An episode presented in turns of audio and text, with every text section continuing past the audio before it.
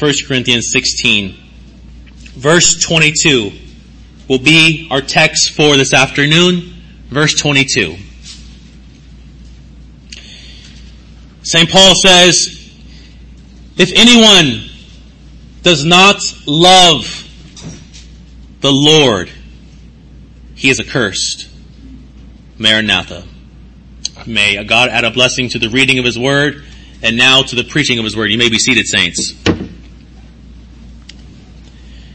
This morning, we looked at how one who has been saved by God's grace shows itself, acts like it. But saints, we want to think that to love Jesus Christ is merely because we want to. But to love Jesus Christ, we see from St. Paul's words, is a command. To love Jesus Christ is a command. Again, if anyone has no love for the Lord, let him be accursed. This afternoon, saints, we want to consider this verse, which is two points. Number one, the command to love. And number two, we'll give briefly the motive to love. Let's consider first the command to love. When we consider the law of God, saints, we tend to think that all that the law details is simply the Ten Commandments. And there is some truth to that line of thinking. That the essence of what the law is, is summed up in the Ten Commandments. But saints, we aren't to err and think that God's law is only the Ten Commandments. For God's law is not only the Ten Commandments, but there are other laws apart from the Ten Commandments that Christians are bound to obey. Take, for example, the command to gather for church service. Hebrews 10, 24 to 25. And let us consider how to stir one another up to love and good works. Not neglecting to meet together, as is the habit of some, but encouraging one another, and all the more as you see the day drawing near. Take, for example, the command to love one another. Jesus says in John 15, 12, this is my commandment, that you love one another as I have loved you. And take, for example, our text this afternoon. If anyone has no love for the Lord, let him be accursed. Now, saints, this is without doubt a command from our Lord. And although this command isn't found in the Ten Commandments, the essence of what St. Paul is saying is found in the Ten Commandments. Remember back in Matthew 22, when a lawyer asked Christ, Teacher, which is the great commandment of the law? He said to them, You shall love the Lord your God with all your heart, with all your soul, with all your mind. This is the first and great commandment. So here Jesus says that the first and greatest commandment is to love the Lord with all your heart, soul, and mind. Now this command along with loving your neighbor, best sums up the entire Ten Commandments. Well, friends, if loving the Lord is the first and greatest commandment, then not loving the Lord is the greatest of sins. Again, if loving the Lord is the greatest of commandments, then not loving the Lord is the greatest sin. And saints, all throughout the Bible, we see this command of loving God repeated time and time again. In fact, if there's anything the Bible is clear on, is that we are commanded to love Jesus Christ. But here in our text this afternoon, we see what the grave consequences are to those who don't love Jesus Christ. Let's consider this text by breaking down some of the words. Again, St. Paul says, if anyone has no love for the Lord, let him be accursed. Let him be accursed. This is language that we've heard before from St. Paul. He said in Romans 9, 3, For I wish I myself were accursed and cut off from Christ for the sake of my brothers and my own flesh and blood. He tells the church in Galatia in Galatians 1, 8, But even if we or an angel from heaven should preach to you a gospel contrary to the one we preach to you, let him be accursed. This word accursed in the Greek means anathema. And this word, this pronouncement of judgment is reserved for the strongest and gravest of sins. But what this word accursed means, saints, it means to be excommunicated from the church. It means to be cast out. It means that on the last day, God will pronounce a harsh judgment upon you. That's what it means to be accursed. But if we were honest with ourselves, saints, if we were to take off our Christian glasses and hat, this is too severe of a punishment, is it not?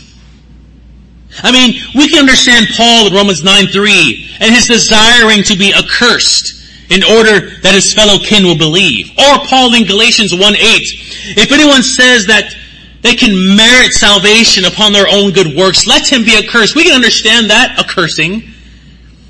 But Paul, if someone doesn't love Jesus, let that man be accursed? That's too harsh.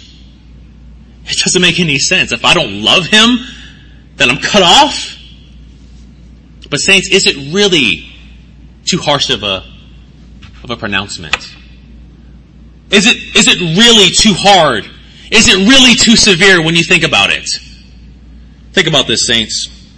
How disgusting when we look at a woman who so deeply loves a man, who's given the entire world, but doesn't show that love in return. How appalled when we look at a child whose parents love him to death, but that child doesn't feel the same way about the parents. Well, in the case of Christ, He's given you something far better than anyone can ever give to you. What does He give? He gives Himself. He gives to you Himself. Parents may say that they love their children to death. But Jesus Christ literally showed you His love by dying for you. Literally showed you, I love you to death. In light of all that, saints, I say like St. Paul, if anyone doesn't love Christ, let him be accursed. Let him be accursed. This punishment is not too harsh, congregation. Because as we said in the morning, it is unreasonable to not love Christ. In fact, it is the dumbest thing you can do, especially those who are Christians, to not love Jesus Christ. It utterly makes no sense. Next, saints, notice the exclusivity of Christ. Notice Paul doesn't say if anyone has no love for doctrine or theology, let him be accursed. If someone doesn't love to read dead theologians, let him be accursed. He doesn't say if anyone doesn't love the things about Christ, let him be accursed. He doesn't say if anyone doesn't love the church or the people of the church, let him be accursed. Rather, he says if anyone doesn't love Christ, if anyone doesn't love Jesus Christ, now why Christ? Because Christ is to have preeminence. Christ is always to have preeminence. Friends, who in your life has preeminence? Who in your life has preeminence? Who in your life has your whole heart and love? If we were honest with ourselves, there may be two or three names in front of Christ, ahead of Christ. I love my job. I love my children. I love my income. I love my house. If we were honest with ourselves, saints, we don't give to Jesus Christ the love that he rightly deserves. Every day, aren't we confronted with a test to whether we love Christ or not? When temptation rises, two options are put on the screen. Sin or Christ.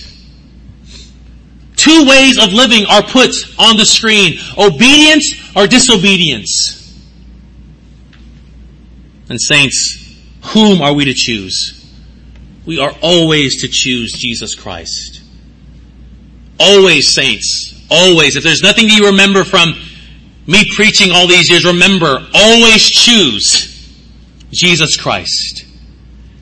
Young people in school, always choose Jesus Christ. And lastly, notice St. Paul says if anyone, if anyone, this language is similar to what St. Paul said in Galatians 1 8. But if we are an angel from heaven should preach to you a gospel contrary to the one we preach to you, let them be accursed. In other words, what are you saying, Paul? An angel can come down, preach a gospel contrary to the gospel that's in the Word of God? That angel himself, let him be accursed? Yes, even that angel himself. Even the one who has the most prestigious of doctor of, of degrees. If he preaches a gospel contrary to the word, what the word of God says, let him be accursed. In other words, Paul shows no partiality. There is no distinction in man. J.C. Ryle says, Paul allows no way of escape to man, to the man who does not love Christ. He leaves no loophole or excuse. A man may lack a clear head knowledge and yet be saved. He may fail in courage and be overcome by the fear of man, like Peter. He may fall tremendously like David and yet rise again. But if a person does not love Christ, he's not in the way of life. The curse is yet upon him.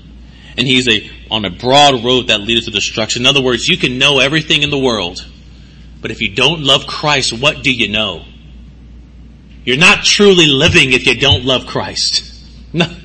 You're not truly living the way in which God has prescribed for us to live even way back in the garden. As we close, saints, this point, what have we learned? We've seen that loving Christ is a command by God that carries severe consequences if we don't obey. And to add to that, if there's any, if there's any commandment that we should not bicker and complain about, it is this one. We may bicker and complain about other commandments, but this commandment should actually be the one that we go full force into. That we say, yes, I will, I will obey this commandment. And again, going back to our sermon this morning, why? Because he's done so much for me. How could I not love him? Saints, let's consider lastly the motives to love Christ. The motives to love Jesus Christ. How are we to consider the motives to love Christ? As if there's not enough ample amount of motivation already. We can consider his person, which we should and ought to. We can consider his work, which we should and ought to. But just for our time together, our remaining time together, I just want, want us to consider um, the love that Christ has for you. The love that Christ has for you. Because you know, saints, many of you already know this. The more someone loves you and you see that love, the more you'll love them back, simply put. And the more you see how much Christ loves you, hopefully that will inspire your love for Him. So, first, Christ's love is free. Christ's love is free. This is much different than how we love, is it not? Much different than how we love. How do you love saints? You love because you're compelled to love. You're loved because you're moved to love. You're moved to love. You know, I hate cats. But when I see those when I see those infomercials, when they show those cats, you know, on, on a wheelchair or like in the street, beaten, battered, and bruised, I'm compelled to love the cat. There's something about that image that moves me to love. So my love for cats, my love for many of you, is not dependent strictly on me. It's dependent upon things outside of me that causes my love. We in many ways are wooed to love. But Christ loves you freely. I mean, just think of that, saints. Christ loves you freely. Meaning, let me put it in other words. Christ didn't have to love you. He did not have to love you. He did not have to die for you. And the more we understand that, the more of the greatness of His love for us will become. That He did not have to, mind you, because God is not obligated to do anything. But He does so. There was nothing in us that drew Christ's love towards you. This is why when we say that God loved us before the foundation of the world, com- makes complete, it sounds like nonsense. Considering how we love, how can He love me? But He does. There is nothing beautiful about us, saints.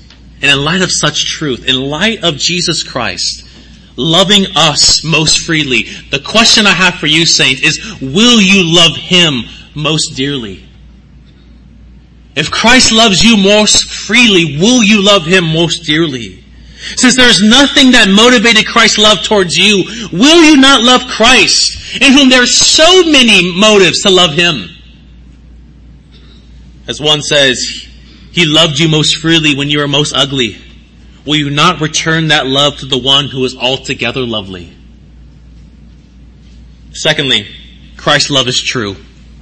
Christ loves you with the truest love. Oh, isn't that we look, that's what we look for in a companion, is it not? I want your love to be sincere, to be true. Friends, consider all the people in your life that love you. Now ask yourself, why do they love you? There's many friends that I had that I thought loved me. And for one reason or another, we fell out of love for one another.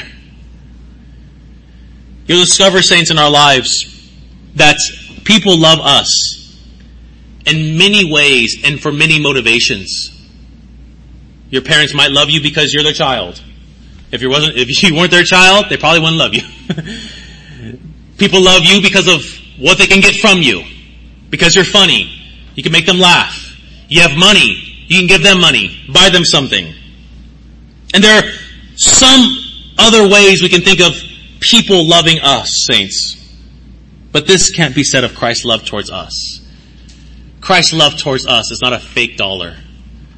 Christ's love towards us is not counterfeit money.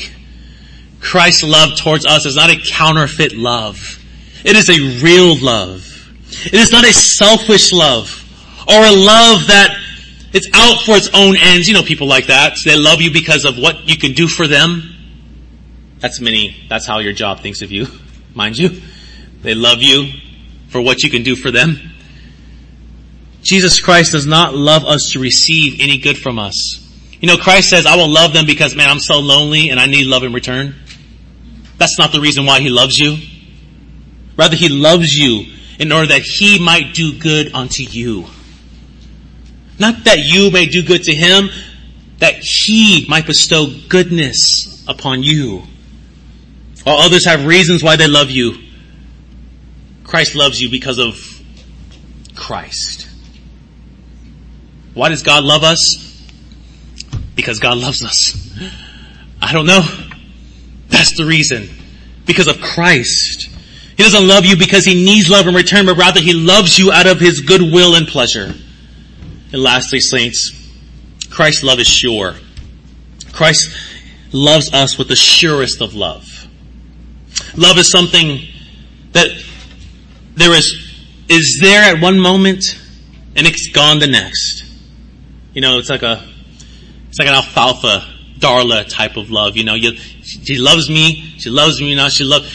That's how we can think of love, and that's how love is in many ways. That our love is on a roller coaster.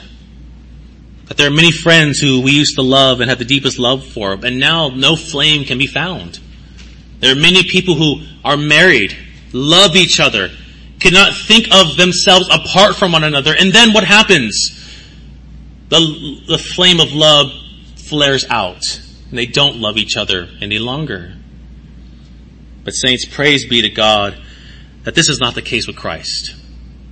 Since Christ has loved you since the days of eternity, then he will continue to love you. I've said this many, many times before in this pulpit, but the greatest evidence that God loves you is that it never, he never began to love you. You know, you begin to love. There's a, there's a starting point to your love. There's not a, there's not a starting point. And also, let me say this, saints, there's not an expiration date on God's love for you. There's not an expiration date for God's love for you. If He loves you once, He will love you to the end. The love of Christ is not subject to mutations or changes like ours. The love of Christ admits of no changing. It knows no end. Saints, if we lag in our love for Christ, He will not fail in His love for us. And although at times, saints, you may be offended or feel offended by Him, He may indeed withdraw the manifestations of His love toward you, but He will never wholly remove His love for you or from you. There's plenty more we can say, saints, but the heart of the matter is this. Jesus Christ is God who lived, died for you, and rose for you. And what more motivation do we need to love Him? As we close, the question that we must be answered is how do we love Christ? Jesus says in John 14, 16, if you love me, keep my commandments. Simply put, how do you show your love for Christ? Obey Him. Obey Him. That is the great hallmark of the Christian life. Without obedience to God, simply put, you're not a Christian. Without obedience to our Lord, simply put, you are not a Christian. The first way we show that we love Christ is by obeying, obeying all of what He commands. Secondly, the, how we can show our love for Christ is by reading the Bible. Reading the Bible. Thomas Vincent, an old, an old Puritan, he says the scriptures are Christ's love letters. The Word of God is the glass by which we can see our love of Christ on display. We show our love for Christ by praying.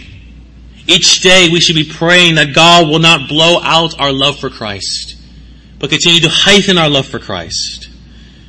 We show our love for Christ by faith. Hebrews 11:1 Now faith is the assurance of things hoped for and the conviction of things not seen. The more faith you have in Christ, the more love you'll have for Christ. We show uh, our our love for Christ also, saints, by fighting sin.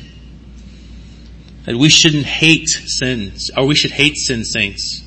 You know, I was reading a, an old Puritan once, and he said that sin, and when we love sin, is like loving the knife that cuts our husband's throat. Will, will we love that?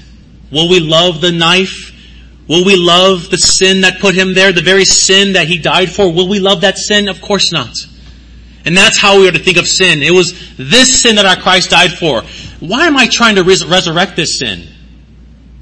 Why am I trying to bring this sin back to life when it was nailed to the cross and put in the grave? Kill sin daily, saints.